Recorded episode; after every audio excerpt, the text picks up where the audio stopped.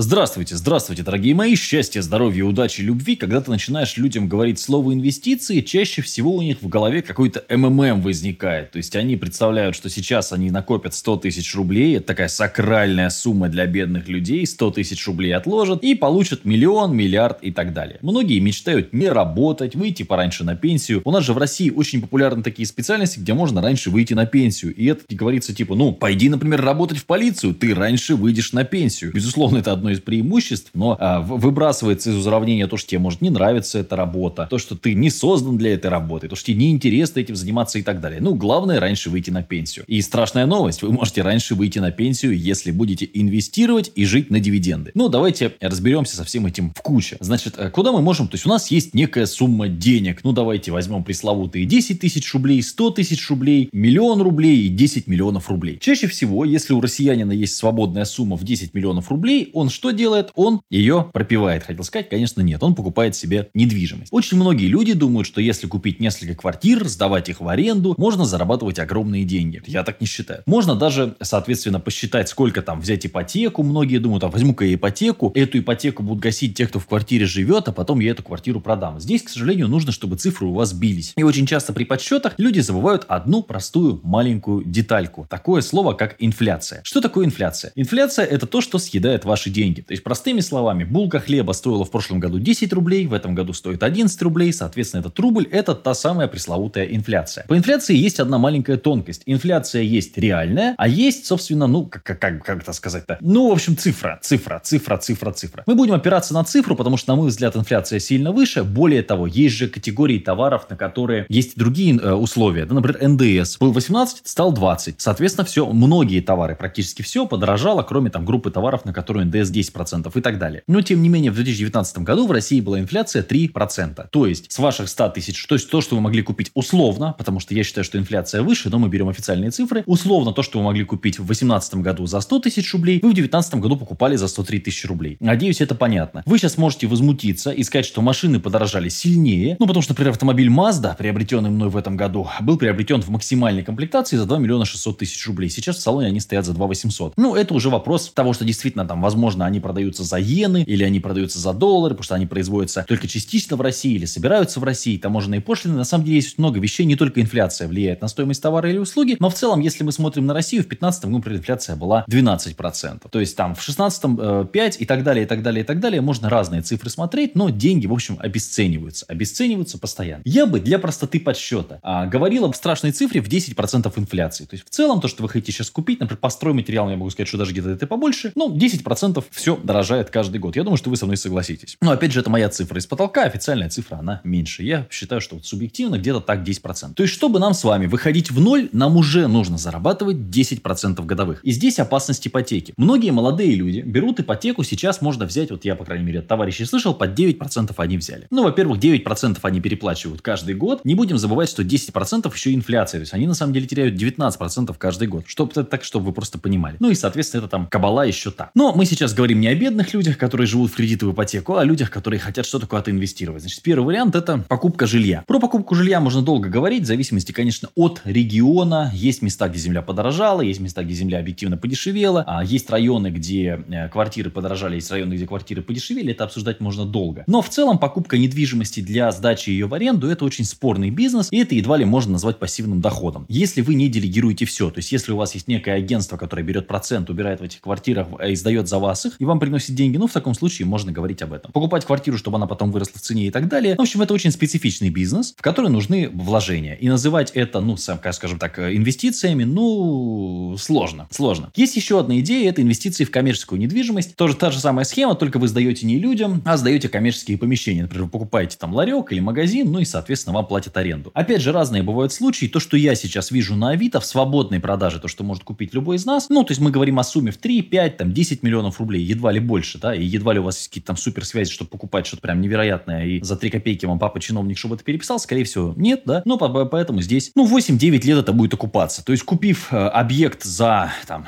э, 4 миллиона рублей, через 4, через 9 лет, через 8 лет, в зависимости от, да, ваш, а ваши деньги к вам вернутся, и вы начнете получать прибыль. Что будет происходить? Будет ли коронавирус? Закроется ли, там, съедет ли ваш арендатор и так далее, и так далее, и так далее, и так далее. То есть, опять, опять же, моментов много. Это называть совсем уж пассивным доходом сложно. Хотя есть люди, которые которые... Здесь нужно понимать, что с квартирами, с коммерческой недвижимостью нужно их купить по хорошей цене и э, уметь договориться. То есть здесь есть, скажем так, чисто такие тонкости. Что касается вкладов. Многие люди, ну, поскольку не разбираются в инвестициях, считают, что самый надежный вариант это положить деньги в банк. Ну, если мы говорим про то, что есть сейчас, это 4%, 5% годовых, 3% годовых и так далее. Ну, называть это большой суммой и сильно интересоваться вкладами под 5% годовых не приходится, потому что мы с вами а все-таки хотим богатеть, а не бить инфляцию 0 в 0, потому что банковский вклад в лучшем случае позволяет нам биться с инфляцией 0 в 0. Ну, соответственно, большого смысла это обсуждать я не вижу, тем более, что инструмент банковские вклады, он вам понятен, вы там приходите в банк, открываете вклад, или, соответственно, через мобильное приложение открываете вклад, это несложно. Другой инструмент – это облигации. Вы можете занять деньги государству, это будет называться ОФЗ, обычно облигации федерального займа, или можете занять деньги какой-нибудь компании под процент. Ну, например, да, давайте, чтобы было понимание. Вот сейчас существует на рынке ОФЗ, которая за, э, платит 6,21 годовых. То есть это не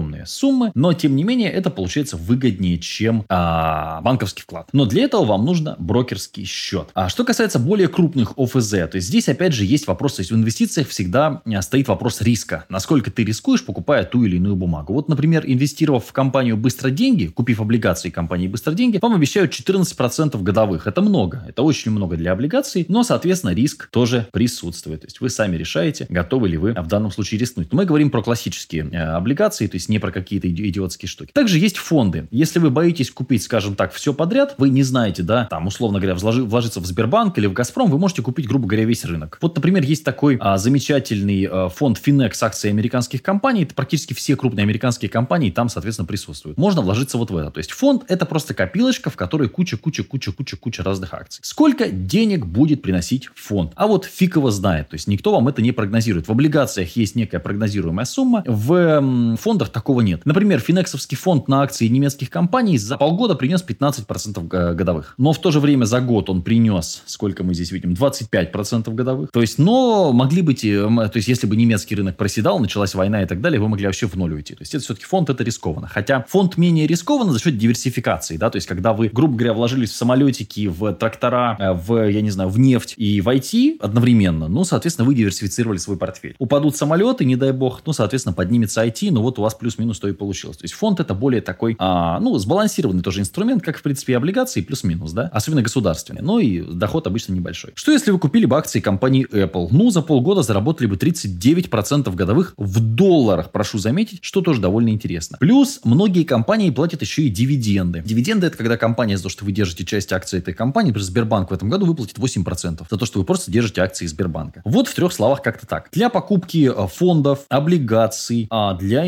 инвестирования вам нужен соответствующий брокер. Брокеров можно посмотреть на сайте Центробанка России, но вот вы сейчас, я понимаю, что многие услышали цифры и такие, ой, да, нужно бежать инвестировать. Тонкостей на самом деле очень много. У меня есть материал, который называется «Инвестиции для чайников». Было бы неплохо его посмотреть. Напишите мне в любой социальной сети, я отправлю вам ссылку, чтобы у вас просто было общее понимание. Ни в коем случае не бросайтесь в инвестиции вот так, как в последний раз, что сейчас все. Это сложно. В этом нужно разбираться. Но с другой стороны, это имеет смысл, потому что со временем можно начать жить и не работать. Жить на дивиденды и жить за счет того, что у вас растут акции. Поэтому, если интересно, не стесняйтесь. Зовут меня Матвей Северянин. В Инстаграме можно написать, там, в ТикТоке, в ВКонтакте, где вам удобнее. Напишите, я вам отправлю ссылочку на материал. Пока-пока.